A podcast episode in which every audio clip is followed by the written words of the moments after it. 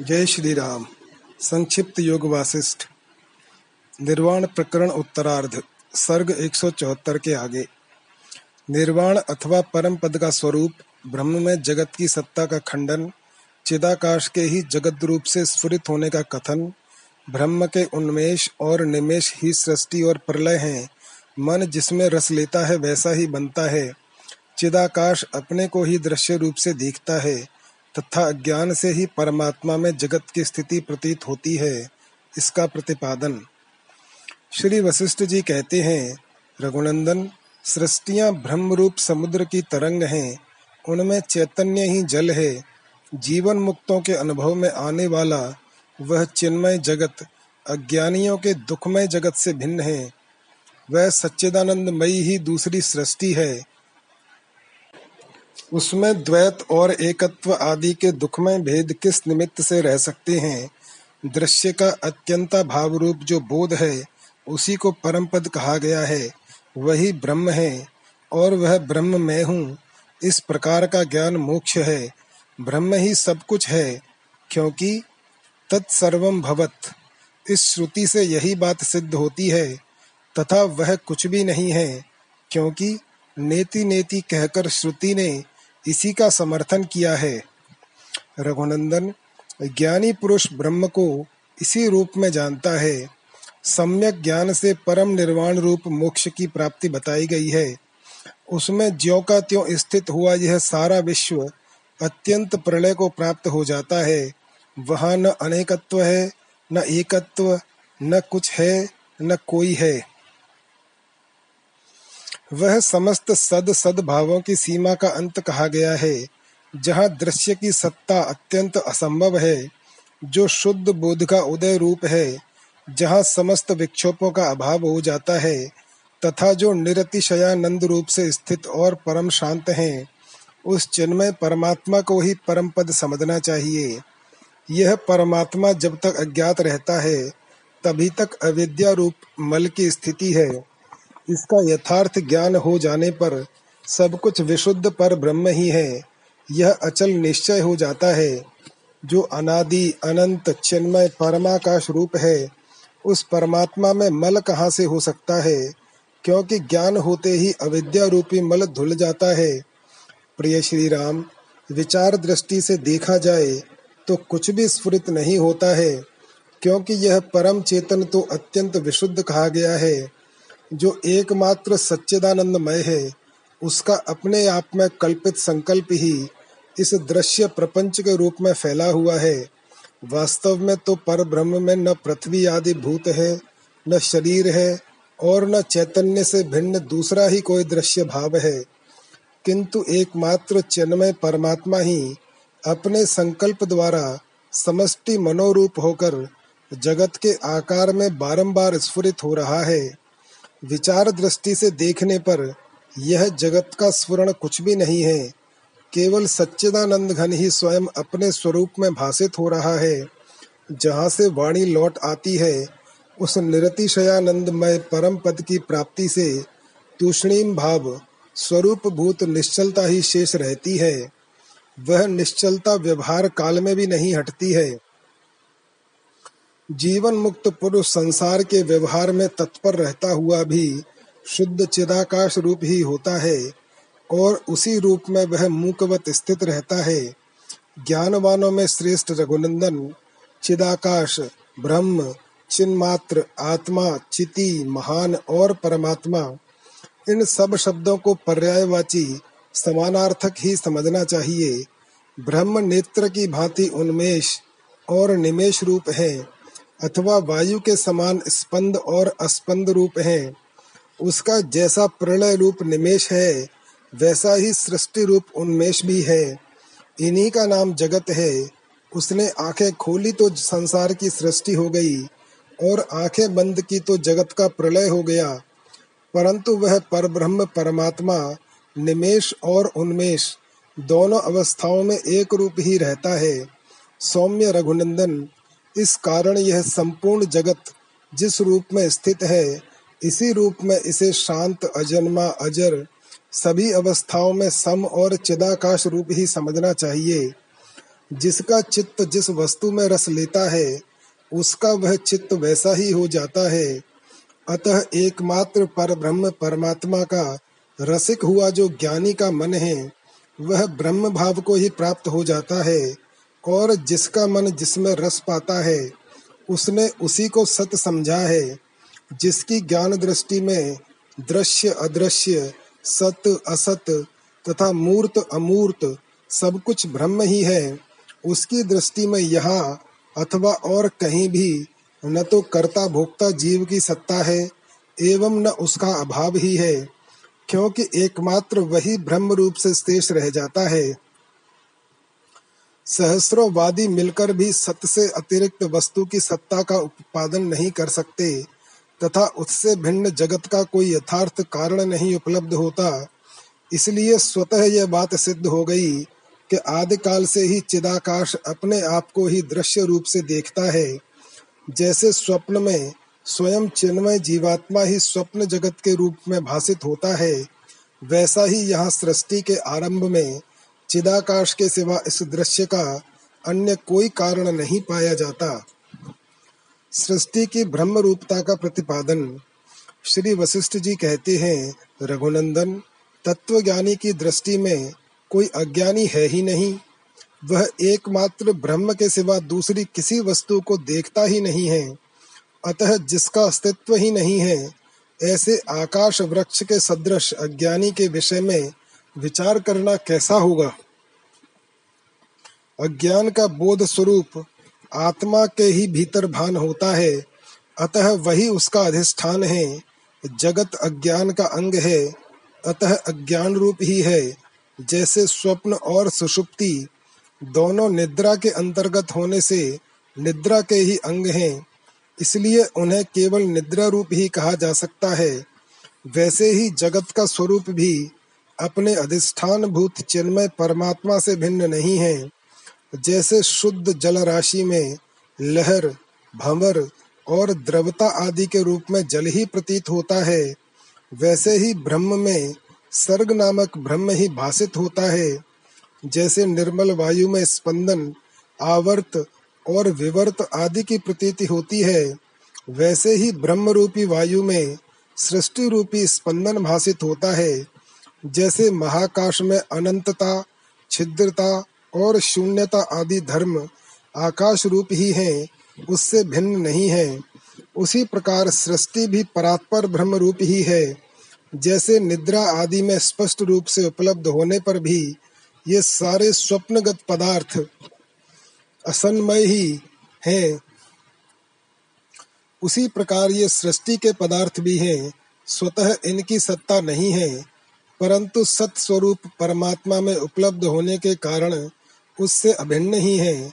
जैसे निद्रा काल में मनुष्य एक स्वप्न से दूसरे स्वप्न में स्थित होता है, वैसे ही अजन्मा परमात्मा अपनी सत्ता में ही एक सर्ग से दूसरे सर्ग के रूप में स्थित होते हैं। जैसे सांप्रतिक सर्वदर्शन रूप, परमात्मा में वर्तमान, घट, पट आदि शब्द और उनके अर्थ स्थित हैं। उसी प्रकार अद्वितीय महाचैतन्य रूप परमात्मा में भूत और भविष्य काल की सारी सृष्टियाँ स्थित हैं। जैसे परमात्मा में ही सृष्टि रूप परमात्मा का भान होता है, वैसे ही चिति में ही चिन्मय शब्द और उनके अर्थभूत सर्गों का चिति के द्वारा ही भान होता है। इस संसार में न कोई आकृति है, न संसार है, न संसार का अभाव रूप मोक्ष है। न जन्म है, न नाश है, न सत्ता भाव विकार है, और न असत्ता ही है। केवल परम शांत ब्रह्म का ही अपने आप में स्फुरण होता है, अथवा यहाँ ब्रह्म से भिन्न किसी प्रकार का भी स्फुरण नहीं है।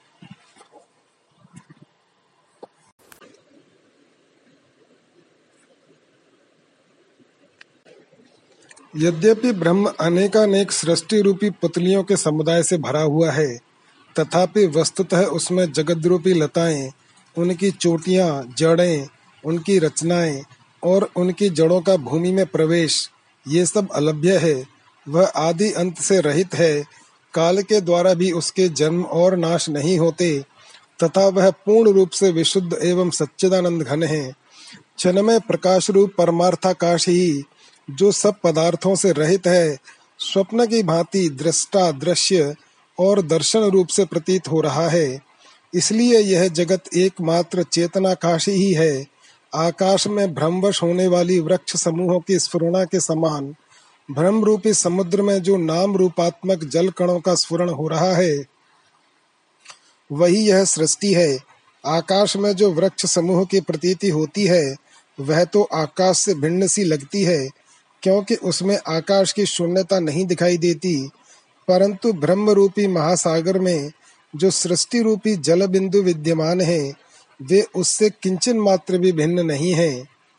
श्री राम का कुद कुंद दंत नामक ब्राह्मण के आगमन का प्रसंग उपस्थित करना और वशिष्ठ जी के द्वारा पूछने पर कुंद दंत का अपने संशय की निवृत्ति तथा तत्व ज्ञान की प्राप्ति को स्वीकार करते हुए अपना अनुभव बताना। श्री रामचंद्र जी ने कहा, भगवान मेरे मन में एक संदेह है, आप उसका निवारण कीजिए। एक दिन की बात है, मैं विद्या मंदिर के भीतर विद्वानों की सभा में बैठा था। उसी समय विदेह जनपद से वहाँ एक श्रेष्ठ तपस्वी, श्री संपन्न विद्वान ब्राह्मण आया। आकर उसने उस ब्राह्मण सभा को प्रणाम किया। फिर जब वह एक आसन पर बैठा, तब मैंने भी उठकर उसे प्रणाम किया और पूछा, ब्राह्मण आप लंबा रास्ता तय करके आए हैं, इसलिए थक गए होंगे। किसी विशेष उद्देश्य की सिद्धि के लिए यत्नशील से दिखाई देते हैं। बताइए, आज कहाँ से आपका शुभागमन हुआ है? ब्राह्मण ने कहा, महाभाग, आपका कहना ठीक है। मैं अपने उद्देश्य की सिद्धि के लिए विशेष प्रयत्नशील हूँ। यहाँ जिस प्रयोजन से आया हूँ, उसे भी सुन लीजिए। मैं विदेह देश का ब्राह्मण हूँ। और विद्याध्ययन कर चुका हूँ। मेरे दांत कुंद के फूल की भांति उज्ज्वल हैं, इसीलिए मुझे कुंद दंत कहते हैं। एक दिन मेरे मन में संसार से वैराग्य हुआ, और मैं भ्रम जनित क्लेश की शांति के लिए देवताओं, ब्राह्मणों तथा मुनीश्वरों के स्थानों में भ्रमण करने लगा। तब श्री पर्वत पर एक तपस्वी से भेंट होने पर वे मुझे गौरी आश्रम में स्थित वृद्ध तपस्वी के पास ले गए। वृद्ध तपस्वी ने श्री पर्वतवासी तपस्वी की, उनके सात भाइयों की, उन सबके तप की, वरदान और शाप की, एवं घर के अंदर ही उन सातों के सप्त द्वीपाधिपति होकर अंत में प्रलय काल में विलीन होने की बातें बताई। तदनंतर उन आठवें अपने मित्र तपस्वी की मृत्यु से दुखी हुआ मैं उन कदम वृक्ष के नीचे रहने वाले तपस्वी के पास गया। वे तीन मास प्रतीक्षा करने के बाद समाधि से विरत हुए, तब मैंने नम्रता पूर्वक उनके सामने अपना प्रश्न उपस्थित किया। इस पर वे इस प्रकार बोले, कदम वृक्ष के नीचे रहने वाले तपस्वी ने कहा, निष्पाप ब्राह्मण, मैं समाधि से विरत होकर एक क्षण भी नहीं रह सकता। अतः शीघ्र ही बड़ी उतावली के साथ मैं फिर समाधि में ही प्रवेश करूँगा। इस समय मेरा वास्तविक उपदेश भी अभ्यास के बिना तुम्हें नहीं लगेगा। इसीलिए दूसरी युक्ति सुनो और वैसा ही करो। अयोध्या नाम से प्रसिद्ध जो पुरी है, वह दशरथ नामक राजा राज्य करते हैं। उनके पुत्र श्री राम नाम से विख्यात हैं। तुम उन्हीं के पास चले जाओ। उनके कुलगुरु मुनिवर वशिष्ठ सभा में मोक्ष के उपाय की दिव्य कथा कहेंगे। ब्राह्मण, चिरकाल तक उस कथा को सुनकर तुम भी मेरी ही भांति पावन परम पद में विश्राम प्राप्त करोगे, ऐसा कहकर वे तापस मुनि, समाधि रूपी अमृत के महासागर में निमग्न हो गए, और मैं इस देश में आपके पास आया हूँ। श्री रामचंद्र जी कहते हैं, गुरुदेव, वही यह कुंद दंत नामक द्विज हैं, जिसने मेरे पास बैठकर यहाँ मोक्षोपाय नामक इस संपूर्ण संगीता को सुना है। आप इससे पूछिए, इसका संशय निवृत्त हुआ या नहीं? श्री वाल्मीकि जी कहते हैं, भरद्वाज, श्री रघुनाथ जी के ऐसा कहने पर वक्ताओं में श्रेष्ठ मुनिवर वशिष्ठ ने कुंद दंत की ओर देखकर पूछा, निष्पाप विप्रवर कुंद दंत कहो, क्या तुमने मेरे उस उत्तम मोक्षदायक उपदेश को सुनकर ज्ञेय तत्व को जाना? कुंद दंत बोला, भगवान, समस्त संशयों का विनाश करने वाला मेरा चित्त ही इस समय मेरी विजय का सूचक है। मेरे सारे संदेहों की निवृत्ति हो गई और मैंने अवश्य जानने के योग्य अखंड ब्रह्म तत्व को जान लिया। विशुद्ध ज्ञेय तत्व का मुझे ज्ञान हो गया। मैंने क्षय रहित द्रष्टव्य वस्तु का दर्शन कर लिया और पाने योग्य सब कुछ मैं पा गया। इस समय ब्रह्म रूप परम पद में विश्राम कर रहा हूँ। मैंने आपके मुख से सुनकर चिन्मय परमात्म तत्व का ज्ञान प्राप्त कर लिया। यह जो कुछ दिखाई देता है, सब परमार्थ सच्चिदानंद घन रूपी मेघ है, जो चिन्मय आकाश में अपने से अभिन्न जगत के रूप में छाया है। सर्वात्मक होने के कारण सर्वरूपी, सर्वव्यापी परमात्मा का सर्वत्र सदा सबके द्वारा और सब कुछ होना पूर्ण रूप से संभव है। सरसों के एक दाने के छिद्र के भीतर असंख्य ब्रह्मांडों का किस प्रकार होना संभव है और किस प्रकार उनका होना कदापि संभव नहीं है, यह सब मैंने पूर्ण रूप से समझ लिया। जो जो वस्तु जब जिस रूप में यहाँ भाषित होती है और संपूर्ण प्राणियों के अनुभव में आती है, वह वह उस समय उस रूप में केवल सर्वघन परमात्मा ही है। इस तरह विचार करने से सिद्ध हो जाता है कि सब कुछ आदि अंत से रहित एक नित्य विज्ञानानंद घन पर ब्रह्म परमात्मा ही है। सब कुछ ब्रह्म है, जगत वस्तुतः असत है। वह ब्रह्म का संकल्प होने से उससे भिन्न नहीं है। जीवात्मा को अज्ञान के कारण ही जगत की जगत की प्रतीति होती है, इसका प्रतिपादन। श्री वाल्मीकि जी कहते हैं, भरद्वाज कुंद दंत के इस प्रकार कहने पर प्रशंसनीय भगवान वशिष्ठ मुनि ने यह परमार्थोचित वचन कहा। श्री वशिष्ठ जी बोले हर्ष की बात है कि महात्मा कुंद दंत को शास्त्र श्रवण से विज्ञानानंद घन परमात्मा में विश्राम प्राप्त हो चुका है। संपूर्ण विश्व ब्रह्म ही है। इस तत्व को ये हाथ पर रखे हुए आंवले की तरह देख रहे हैं। निश्चय ही ब्रह्मात्र जिसका स्वरूप है, ऐसा यह विश्व इन्हें अजन्मा ब्रह्म ज्ञात होने लगा है। भ्रांति इनके लिए ब्रह्म रूप ही हो गई है। वही ब्रह्म जो शांत एक और निर्विकार है, जो जैसे जिसके द्वारा जहाँ, जिस प्रकार का, जितना जब और जिस हेतु से है, वह कैसे उसके द्वारा वह, उस प्रकार का उतना उस काल में और उस हेतु से कल्याण में शांत जन्मादि रहित मौन, अमौन, अजर, सर्वव्यापी, सुशून्य, अशून्य आदि अंत से रहित एवं अक्षय ब्रह्म ही है। व्यवहार में ब्रह्म स्वयं दृश्य स्वयं दृष्टा स्वयं चेतन स्वयं जड़ स्वयं सब कुछ और स्वयं कुछ भी नहीं है। वास्तव में वह सच्चिदानंद परमात्मा अपने आप में ही स्थित है। दृश्य जगत ही पर पर, पर ब्रह्म है और पर ब्रह्म ही दृश्य जगत है। यह न तो शांत है न अशांत है न निराकार है और न साकार ही है। जैसे जागने पर स्वप्न आदि निराकार भाषित होते हैं, वैसे ही ब्रह्म साक्षात्कार हो जाने पर यह शरीर भी निराकार ही प्रतीत होता है। चैतन्य मात्र ही इसका स्वरूप है। यह स्वप्न की भांति अनुभव में आने पर भी असत ही है। ये भ्रमवश दिखाई देने वाले सृष्टि, स्थिति और प्रलय आदि भाव वास्तव में नहीं है। जैसे चित्र लिखित चित्र वधु चित्र से अतिरिक्त नहीं है वैसे ही यह दृश्यमान जगत परमात्मा से भिन्न नहीं है। जैसे चित्रकार द्वारा बनाई जाने वाली चित्रगत सेना बुद्धिस्त चित्र से भिन्न नहीं है, वैसे ही सृष्टा की चित्तता, दशा में मूर्त सृष्टि, नाना रूपों में प्रतीत होती हुई भी उससे भिन्न न होने के कारण नानात्व से रहित है। रघुनंदन, जैसे समुद्र में जल राशि का स्फुरण होने पर ही उसमें भंवर उठते हैं उसी प्रकार विशुद्ध चिदाकाश का अपने सत्य संकल्प के अनुसार जो स्फुरण है, उसी को जगत कहते हैं। परमात्म चैतन्य में, समुद्र में जल राशि की भांति वस्तुतः चिदात्मक, जगत भावों का जो अकस्मात भान होता है, उसे मनीषी पुरुष संकल्प आदि नाम देते हैं। काल से, अभ्यास योग से, विचार से, समभाव से, जाति की सात्विकता से और अंतकरण के सात्विक एवं निर्मल होने से सम्यक ज्ञान संपन्न यथार्थ दर्शी तत्वज्ञ पुरुष की बुद्धि द्वैत और अद्वैत से रहित चिन्मात्र स्वरूप हो जाती है। चिदाकाश रूप परमात्मा चिदाकाश में ही स्फुरित होने वाले अपने इस रूप को दृष्टा दृश्य रूप जगत को देखता हुआ सदा साक्षी रूप से प्रकाशित होता है। वह उससे भिन्न नहीं है। एक चेतन सत्ता के उपजीवी होने से दृष्टा और दृश्य दोनों एक हैं, क्योंकि चिदाकाश सर्वव्यापी है। जैसे शून्यत्व और आकाश में कोई भेद नहीं है, उसी तरह जगत और ब्रह्म में भी भेद नहीं है।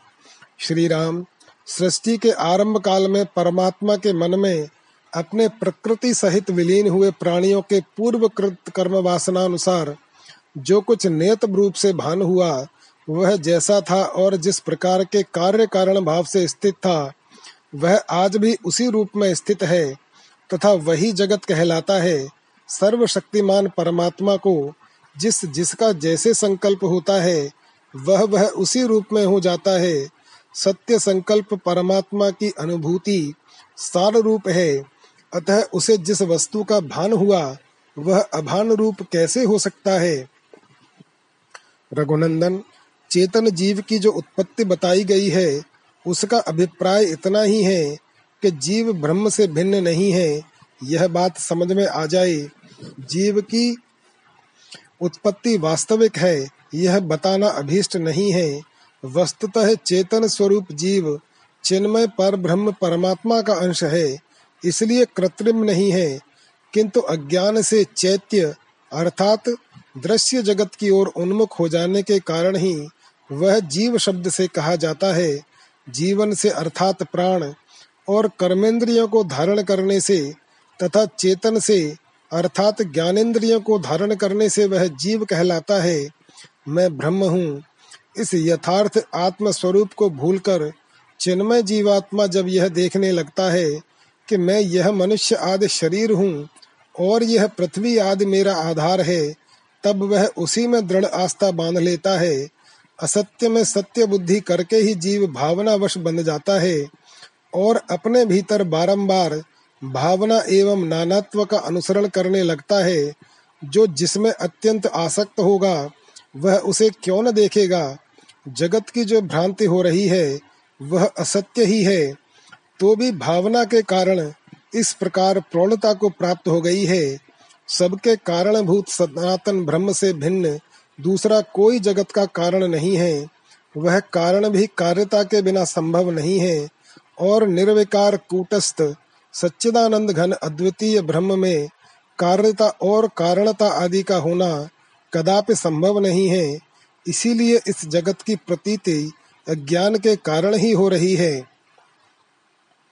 श्री राम जी के विविध प्रश्न और श्री वशिष्ठ जी के द्वारा उनके उत्तर।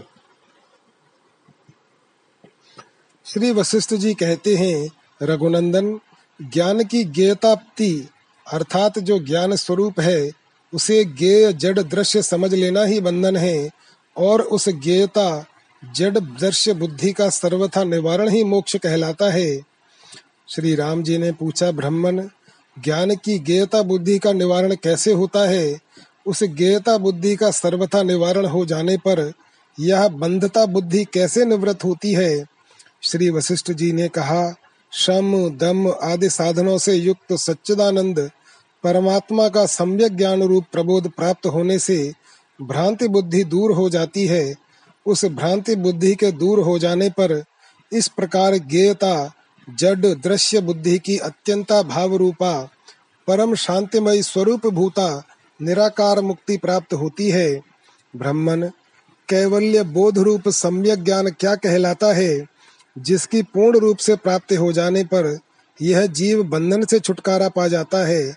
श्री वशिष्ठ जी ने कहा श्री राम सबका अधिष्ठान भूत जो चिन्मात्र ज्ञान है, वह त्रिकाल में भी ज्ञेय रूप नहीं हो सकता। वह केवल अव्यय ज्ञान अवर्णीय है। इस प्रकार जो आंतरिक बोध है, उसे सम्यक ज्ञान कहा गया है। श्री राम जी ने पूछा, ज्ञान स्वरूप चिन्मय परमात्मा के अंदर उससे भिन्न ज्ञता क्या है, यह बताइए। साथ ही इस बात पर भी प्रकाश डालिए कि ज्ञान शब्द की व्युत्पत्ति कैसे करनी चाहिए। अवबोधनार्थक ज्ञा धातु से भाव में ल्युट प्रत्यय होने पर ज्ञान शब्द बनता है, या करण में प्रत्यय होने पर? श्री वशिष्ठ जी ने कहा, रघुनंदन, बोध मात्र ही ज्ञान है। अतः यहाँ भाव साधन मात्र ज्ञान को ही ग्रहण किया गया है। अतः भाव में प्रत्यय आने से जो ज्ञान शब्द बनता है, वही यहाँ अभीष्ट है। ज्ञान और ज्ञेय में कोई भेद नहीं है। जैसे पवन और स्पंदन में, वायु और उसकी गतिशीलता में भेद नहीं होता है। श्री राम जी ने पूछा, यदि ऐसी बात है तो यह ज्ञान, ज्ञेय आदि का भ्रम, जो खरगोश के सींग की भांति मिथ्या ही है, तीनों कालों में व्यवहार के योग्य कैसे सिद्ध होता है? श्री वशिष्ठ जी ने कहा, बाह्य पदार्थों के भ्रम से ही यहाँ भ्रम बुद्धि उत्पन्न हुई है, ऐसा जानना चाहिए। वास्तव में किसी ही बाह्य अथवा आभ्यंतरिक पदार्थ का अस्तित्व संभव नहीं है। इसलिए ज्ञान और ज्ञेय आदि का भेद ब्रह्म मिथ्या ही है। स्वप्न काल में अथवा भ्रांति ज्ञान में सहस्रों असत पदार्थ व्यवहार में आते हैं। अतः वह ज्ञान और ज्ञेय आदि का भ्रम असत्य होने पर भी इसका अज्ञानियों के व्यवहार में आना असंभव नहीं है।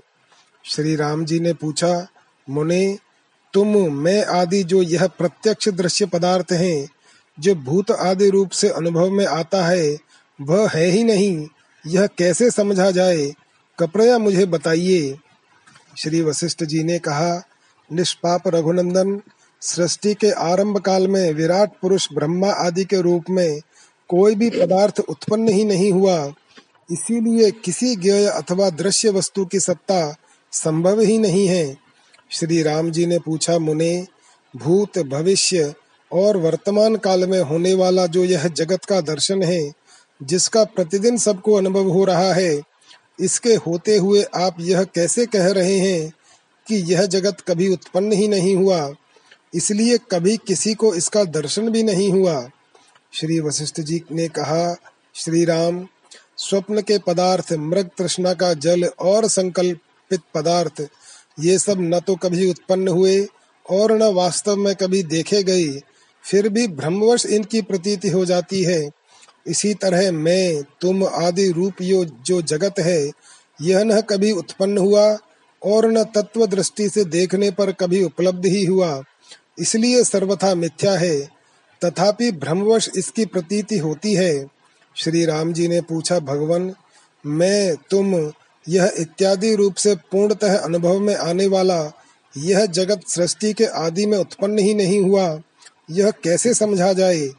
श्री वशिष्ठ जी ने कहा, रघुनंदन, कारण से ही कार्य उत्पन्न होता है, अन्यथा नहीं, यह एक निश्चित सिद्धांत है। प्रलय काल में तीनों लोकों का जो पूर्णतः लय हो गया तब पुनः इसकी उत्पत्ति के लिए कोई कारण ही नहीं रह गया था। कारण न होने से सृष्टि हुई ही नहीं। इसीलिए जो कुछ दिखता है सब मिथ्या प्रतीति मात्र है। श्री राम जी ने पूछा, मुने, महाप्रलय हो जाने पर जो अजन्मा, अविनाशी, पर ब्रह्म अवशिष्ट रह गया, वही नूतन सृष्टि की उत्पत्ति का कारण कैसे नहीं हो सकता? श्री वशिष्ठ जी ने कहा श्री राम कारण में जो कार्य सत रूप से विद्यमान है, वही उससे प्रकट होता है। जो उसमें है ही नहीं, वह कैसे प्रकट हो सकता है? क्या कभी घट से पट की उत्पत्ति होती है? कभी नहीं। श्री राम जी ने कहा, महाप्रलय आने पर जगत सूक्ष्म रूप से ब्रह्म में रहता है, वही सृष्टि के समय पुनः उससे प्रकट हो जाता है। श्री वशिष्ठ जी बोले, परम बुद्धिमान निष्पाप रघुनंदन महाप्रलय के अंत तक उस ब्रह्म में जगत की सत्ता का किसने अनुभव किया है, तथा उसकी वह सत्ता वहाँ किस रूप में रहती है? श्री राम जी ने कहा, ब्रह्म में जगत की सत्ता उस समय ज्ञान स्वरूप ही होती है और ज्ञानियों के अनुभव में भी आती है। अतः वह प्राकृत आकाश के समान शून्य रूप तो नहीं होती, इसलिए उस सत्ता को असत नहीं कहा जा सकता। श्री वशिष्ठ जी बोले महाबाहु, यदि ऐसी बात है तो वह ज्ञान ही तीनों लोकों का स्वरूप है। किंतु जो विशुद्ध ज्ञान स्वरूप है, उसके जन्म और मरण कैसे हो सकते हैं? श्री राम जी ने पूछा, भगवान, यदि इस प्रकार सृष्टि उस ब्रह्म में स्थित नहीं है तो यह भ्रांति कहाँ से और कैसे आ गई, यह मुझे बताइए। श्री वशिष्ठ जी ने कहा, श्री राम, कार्य कारणता का अभाव होने से ही ब्रह्म में न सृष्टि है न प्रलय, यह जो जगत भाषित होता है, वह जिसको और जिस रूप में भास रहा है, वह सब ज्ञाता, ज्ञान और ज्ञेय रूपी त्रिपुटी केवल आत्मा ही है। श्री राम जी ने पूछा, यह बात तो असंगत सी लगती है, जो यंत्र का चालक चेतन है, वह जड यंत्र रूप कैसे हो सकता है? दृष्टा ईश्वर स्वयं ही दृश्य कैसे बन सकता है? काठ दाहक बनकर अग्नि को जला दे। क्या यह कभी संभव है? श्री वशिष्ठ जी ने कहा, रघुनंदन, दृष्टा दृश्य भाव को नहीं प्राप्त होता, क्योंकि दृश्य की सत्ता संभव ही नहीं है, केवल दृष्टा ही प्रकाशित होता है। जो एकमात्र सच्चिदानंद घन स्वरूप एवं सर्वात्मा है। श्री राम जी ने पूछा, भगवान, जब सृष्टि के आदि में अनादि, अनंत, शुद्ध, चिन्मय, ब्रह्म ही जगत का संकल्प करता है। इसी से इस जगत का भान होता है। यदि ऐसा न होता तो चैत्य जगत का प्राकट्य कैसे हो सकता था? श्री वशिष्ठ जी ने कहा, किसी भी चैत्य की उत्पत्ति संभव नहीं है, क्योंकि उसका कोई कारण ही नहीं है। चैत्य के अंत्यत अभाव के कारण चेतन की नित्य मुक्तता और अवर्णीयती अवर्णीयता सिद्ध होती है। श्री राम जी ने पूछा, यदि ऐसी बात है तो ये अहंता आदि चैत्य कैसे और कहाँ से उत्पन्न हुए? जगत का भान कैसे होता है? और स्पंदन आदि का अनुभव क्यों होता है? श्री वशिष्ठ जी ने कहा, श्री राम, मैं पहले ही बता चुका हूँ कि कारण की सत्ता न होने से आदि काल में ही किसी वस्तु की उत्पत्ति नहीं हुई थी। ऐसी दशा में चैत्य कहाँ से होगा? इसलिए सब कुछ शांत स्वरूप पर ब्रह्म ही है। सृष्टि की प्रतीति केवल ब्रह्म मात्र है। श्री राम जी ने पूछा, मुने, जो वाणी की पहुँच से बाहर है, चैत्य और चलन आदि से रहित है, सदा स्वप्रकाश एवं निर्मल है, उस नित्य मुक्त पर ब्रह्म में किसको किस निमित्त से तथा कैसा भ्रम हो सकता है? जब ब्रह्म के सिवा दूसरा कोई है ही नहीं, और वह नित्य मुक्त ज्ञान स्वरूप है तो उसमें किसको और कैसे भ्रम हो सकता है? फिर यह जगत नामक भ्रम क्या भला है? इसका उत्तर मुझे दीजिए। श्री वशिष्ठ जी ने कहा श्री राम सृष्टि रूप भ्रम का कोई कारण नहीं है। इसलिए यह निश्चित रूप से कहा जा सकता है कि उसकी सत्ता त्रिकाल में भी नहीं है। तुम, मैं आदि सब कुछ एकमात्र शांत स्वरूप निर्विकार ब्रह्म ही है। श्री राम जी ने पूछा, मुने फिर तो देश, काल, क्रिया, द्रव्य, भेद, संकल्प और चित्त सभी वस्तुओं की उत्पत्ति असंभव ही है। फिर इन सब की सत्ता कैसे उपस्थित हो गई? श्री वशिष्ठ जी ने कहा, रघुनंदन, देश, काल, क्रिया, द्रव्य, भेद, संकल्प और चित्त, इन सब की सत्ता अज्ञान मात्र ही है। अज्ञान से भिन्न इनकी सत्ता न है, न पहले कभी थी। श्री राम जी ने पूछा ब्रह्मन तत्व दृष्टि से कारण के अभाव में द्वैत और एकत्व की संभावना ही नहीं रह जाती। फिर न कोई बोध्य रह जाता है, न बोधक। बोध्य बोधक के अभाव में बोध का होना भी कैसे संभव होगा? जिसका बोध होता है, वह कर्म कारक तो होना ही चाहिए। कर्म मानने पर द्वैत की आपत्ति होती है, और कर्म न मानने पर बोध किस वस्तु का हो, यह प्रश्न खड़ा हो जाता है। श्री वशिष्ठ जी ने कहा, रघुनंदन, अज्ञानी जीव ही बोध के द्वारा अपनी अज्ञान विनाश रूप फल का आश्रय होकर आत्मबोधता को प्राप्त होता है। इसलिए इसी से बोध शब्द भी बोध्यता को प्राप्त होता है। ये सब बातें अज्ञानियों को समझाने के लिए ही कहने योग्य हैं। हम जैसे जीवन मुक्तों के लिए नहीं, जीवन मुक्त पुरुष तो ज्ञाता, ज्ञान और ज्ञेय रूपी त्रिपुटी से रहित हो। शुद्ध ज्ञान स्वरूप हो जाता है। उसके लिए बोध की सकर्मता का निरूपण अनावश्यक हो जाता है। श्री राम जी ने पूछा, ब्राह्मण, मैं जीवन मुक्त हूँ। ऐसा अनुभव होने से यह सिद्ध है कि बोध ही अहंता रूप परिणाम को प्राप्त होता है। यह बोध अहम भाव को प्राप्त हुआ तो यथार्थ बोध नहीं रह गया। उसमें भिन्नता आ गई। अनंत जल से भी बढ़कर निर्मल चिन्मय परमात्मा स्वरूप आप जैसे जीवन मुक्त पुरुषों में यह बोध भिन्न अहंता कैसे संभव होती है? श्री वशिष्ठ जी ने कहा, रघुनंदन, बोध स्वरूप जीवन मुक्ति की स्वरूप भूता जो बोधता है, वही उसमें विशुद्ध अहंता कहलाती है। तत्व ज्ञानी का मैं और तुम भी उसके स्वरूप भूत ज्ञान से भिन्न नहीं है। उसमें जो द्वैत रूप व्यवहार देखा जाता है, वह वायु और उसके स्पंदन की भांति अद्वैत रूप ही है। श्री राम जी ने पूछा, भगवान, संसार को स्वप्न की भांति मिथ्या समझ लेने मात्र से कौन सा अभीष्ट फल सिद्ध होता है? स्वप्न आदि में पदार्थों की साकारता कैसे शांत होती है? श्री वशिष्ठ जी ने कहा, रघुनंदन अध्यात्म शास्त्र के पूर्वा पर के विवेक पूर्वक विचार से ज्ञानोदय होने पर पदार्थों में साकारता या स्थूलता की भावना शांत हो जाती है। वे सब के सब चिन्मय ब्रह्म रूप ही हैं। ऐसा अटल निश्चय हो जाता है। इसी तरह स्वप्न के पदार्थों में भी जागने पर स्थूलता की भावना निवृत्त हो जाती है। श्री राम जी ने पूछा, जिसकी भावना स्थूलता को छोड़कर अत्यंत सूक्ष्मता को प्राप्त हो गई है, वह जगत को कैसा देखता है? उसका यह संसार भ्रम कैसे शांत होता है? श्री वशिष्ठ जी ने कहा, वासना के क्षीण हो जाने पर पुरुष जगत को उजड़ा हुआ, असत के सदृश, आकाश में दिखने वाले गंधर्व नगर के समान और वर्षा द्वारा मिटाए गए चित्र के तुल्य देखता है।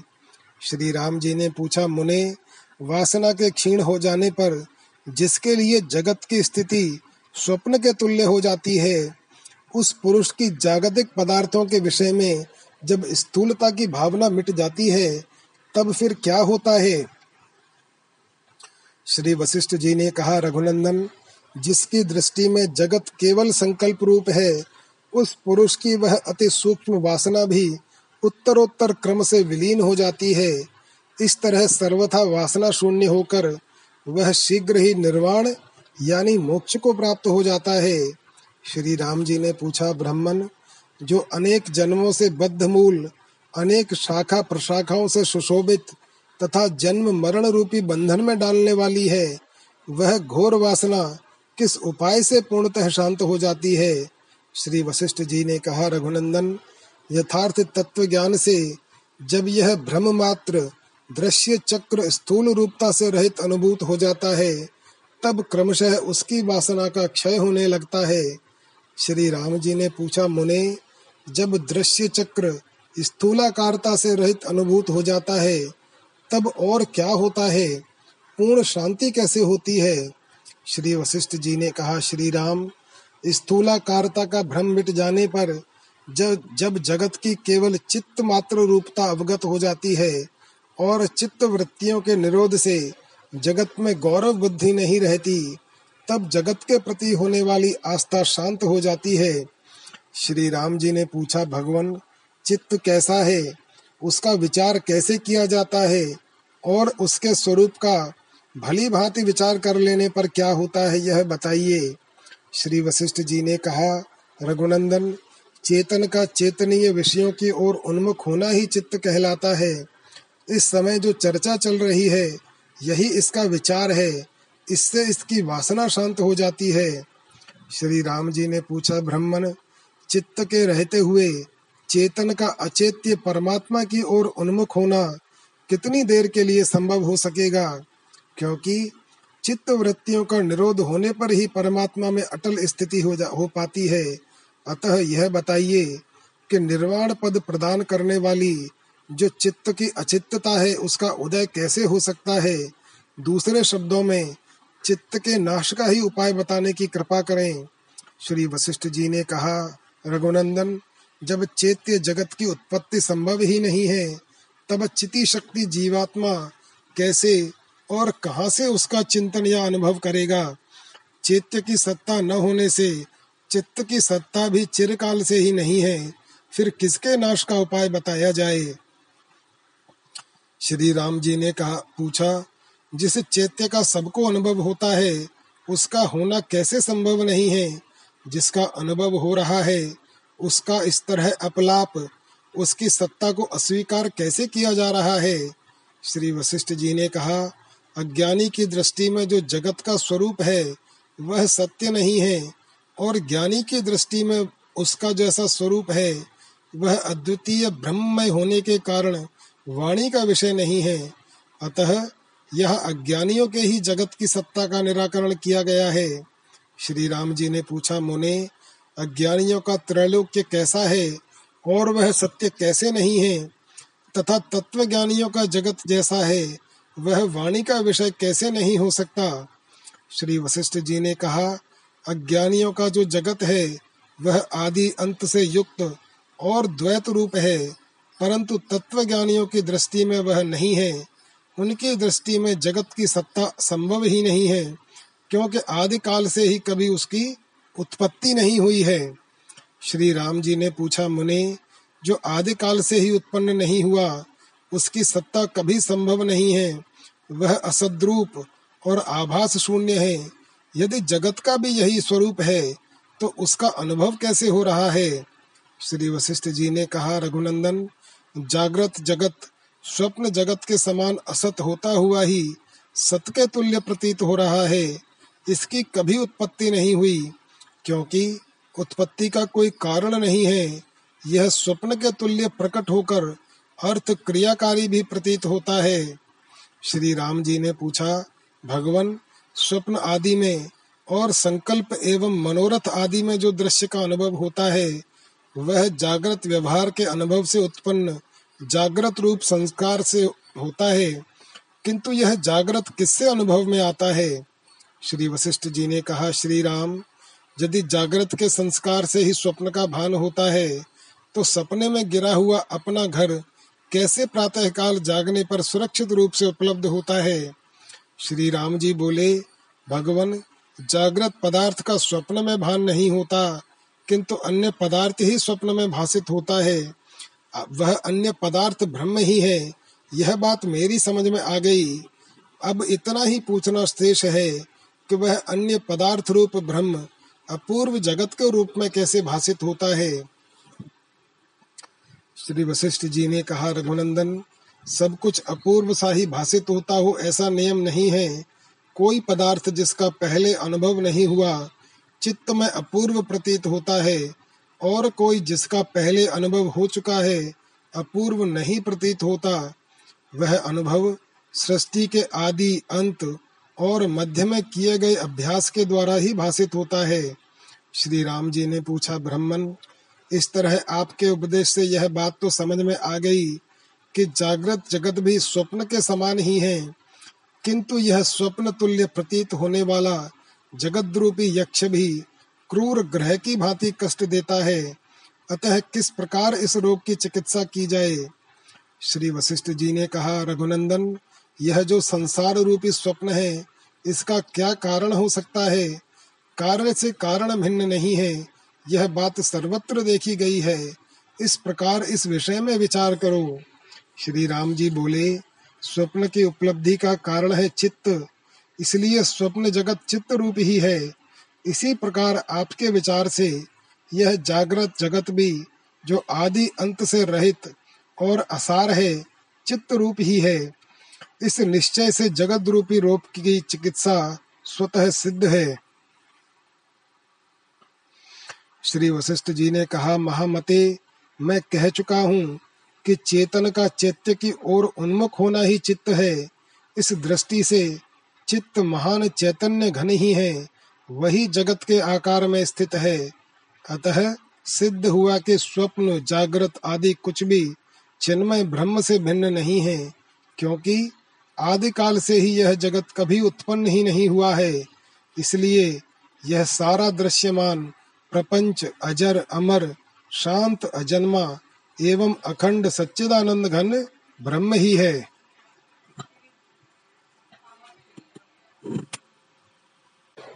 श्री रामचंद्र जी बोले, भगवान, आपके सदुपयोग से मैं यह मानता हूँ कि जीवात्मा को भ्रांति के कारण दृष्टापन और भोक्तापन के साथ सृष्टि के जन्म नाश आदि सारे भ्रम परम पद स्वरूप ब्रह्म में प्रतीत हो रहे हैं।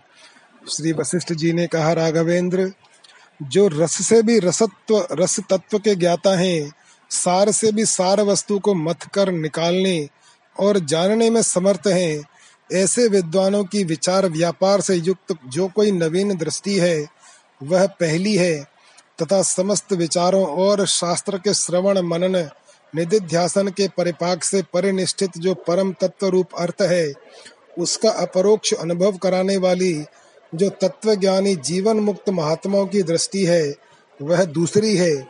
उन्हीं दो दृष्टियों का अवलंबन करके मैंने संपूर्ण विश्व के स्वरूप पर तब तक के लिए इस प्रकार विचार किया और विचार करना आवश्यक समझा है।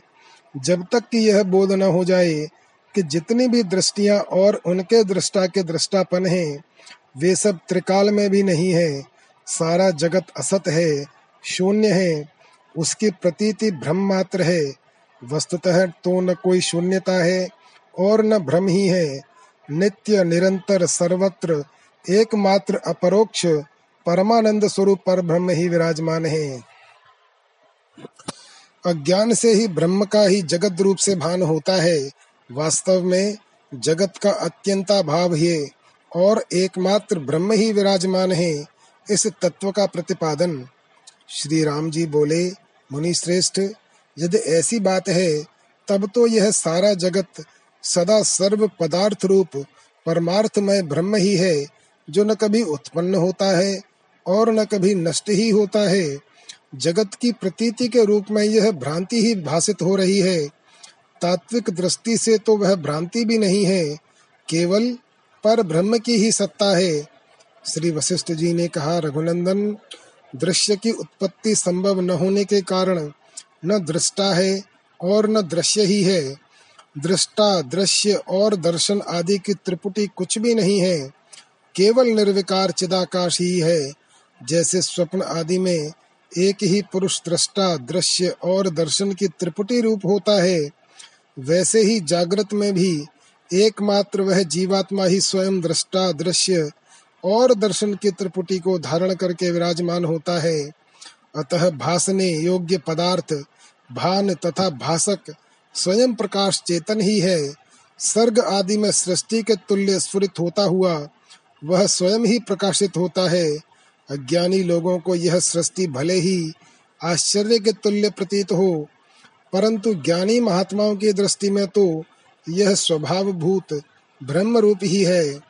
सृष्टि के आदि में जबकि एक विशुद्ध चेतन ही विद्यमान है, तब उसमें संसार की उत्पत्ति का क्या कारण हो सकता है?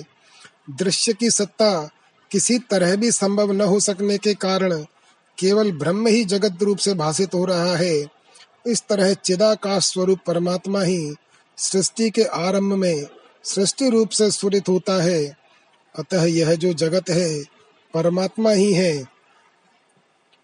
शून्यता और आकाश के भेद की कल्पना के समान, जगत और ब्रह्म के भेद की कल्पना भी ज्ञान मात्र ही है।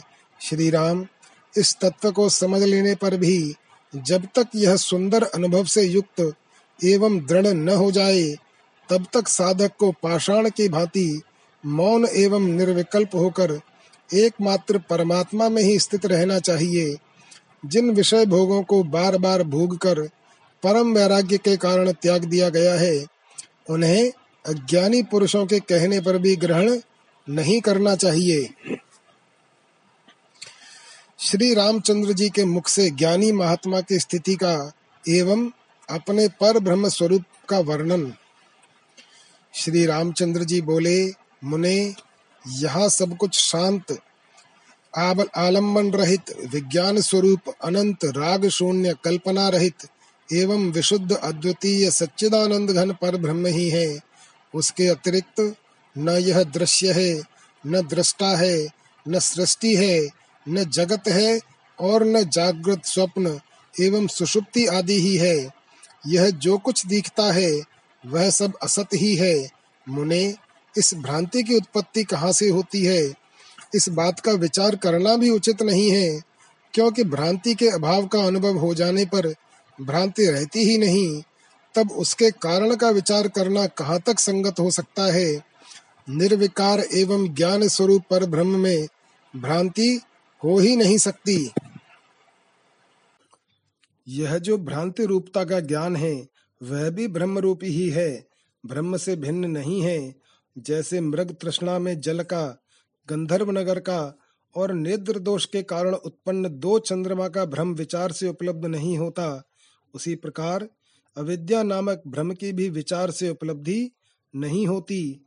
मुने वह भ्रांति कहाँ से आई और क्यों आई? यह प्रश्न भी यहाँ शोभा नहीं पाता है, क्योंकि जो वस्तु है, उसी पर विचार करने से लाभ होता है। जो है ही नहीं, उस पर विचार करने से क्या लाभ होगा? इसलिए कभी कोई भ्रांति संभव ही नहीं है। यह आवरण रहित नित्य विज्ञानानंद घन ब्रह्म ही सब और व्याप्त है। आज यहाँ जो कुछ भी जगत भाषित होता है, यह पर ब्रह्म ही है। निरतिशय आनंद से परिपूर्ण पर ब्रह्म में, यह पूर्ण पर ब्रह्म ही विराज रहा है। जन्म रहित अमर इंद्रियों द्वारा ग्रहण करने अयोग्य, श्रेष्ठ पुरुषों द्वारा सेवित, निर्विकार तथा सब ओर से निर्दोष, परम पद रूप परमात्मा ही सब ओर परिपूर्ण हो रहा है। वही अहम मैं पद से कहा गया है। फिर भी वह अहंकार से सर्वथा रहित है। अनेक रूप से प्रतीत होने पर भी वह एक है तथा विशुद्ध एवं सदा प्रकाशमान है। आदि, मध्य और अंत से रहित जिस परम पद को देवता तथा ऋषि भी नहीं जानते हैं, वही यह सर्वत्र प्रकाशित हो रहा है।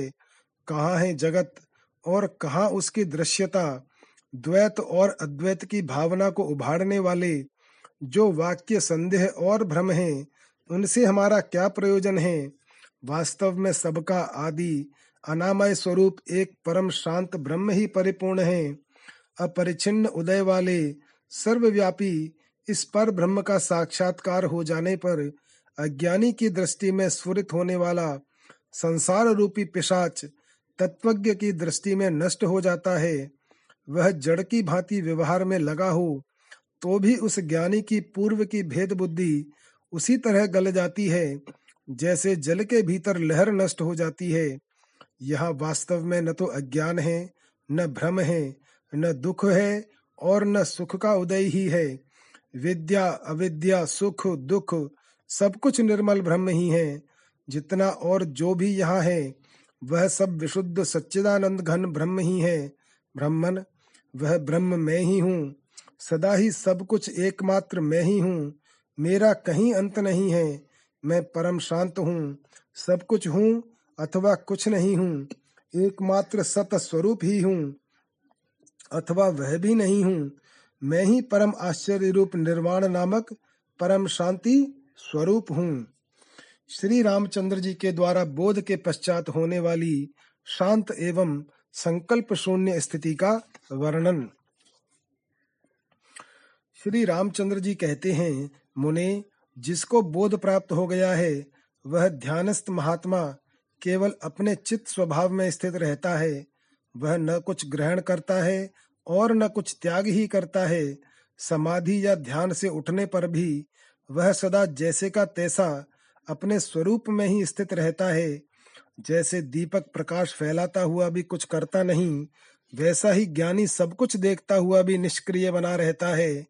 वह मन के मनन से युक्त होने पर भी कहीं आसक्त न होने के कारण वास्तव में मन, अभिमान और मनन से रहित ही है।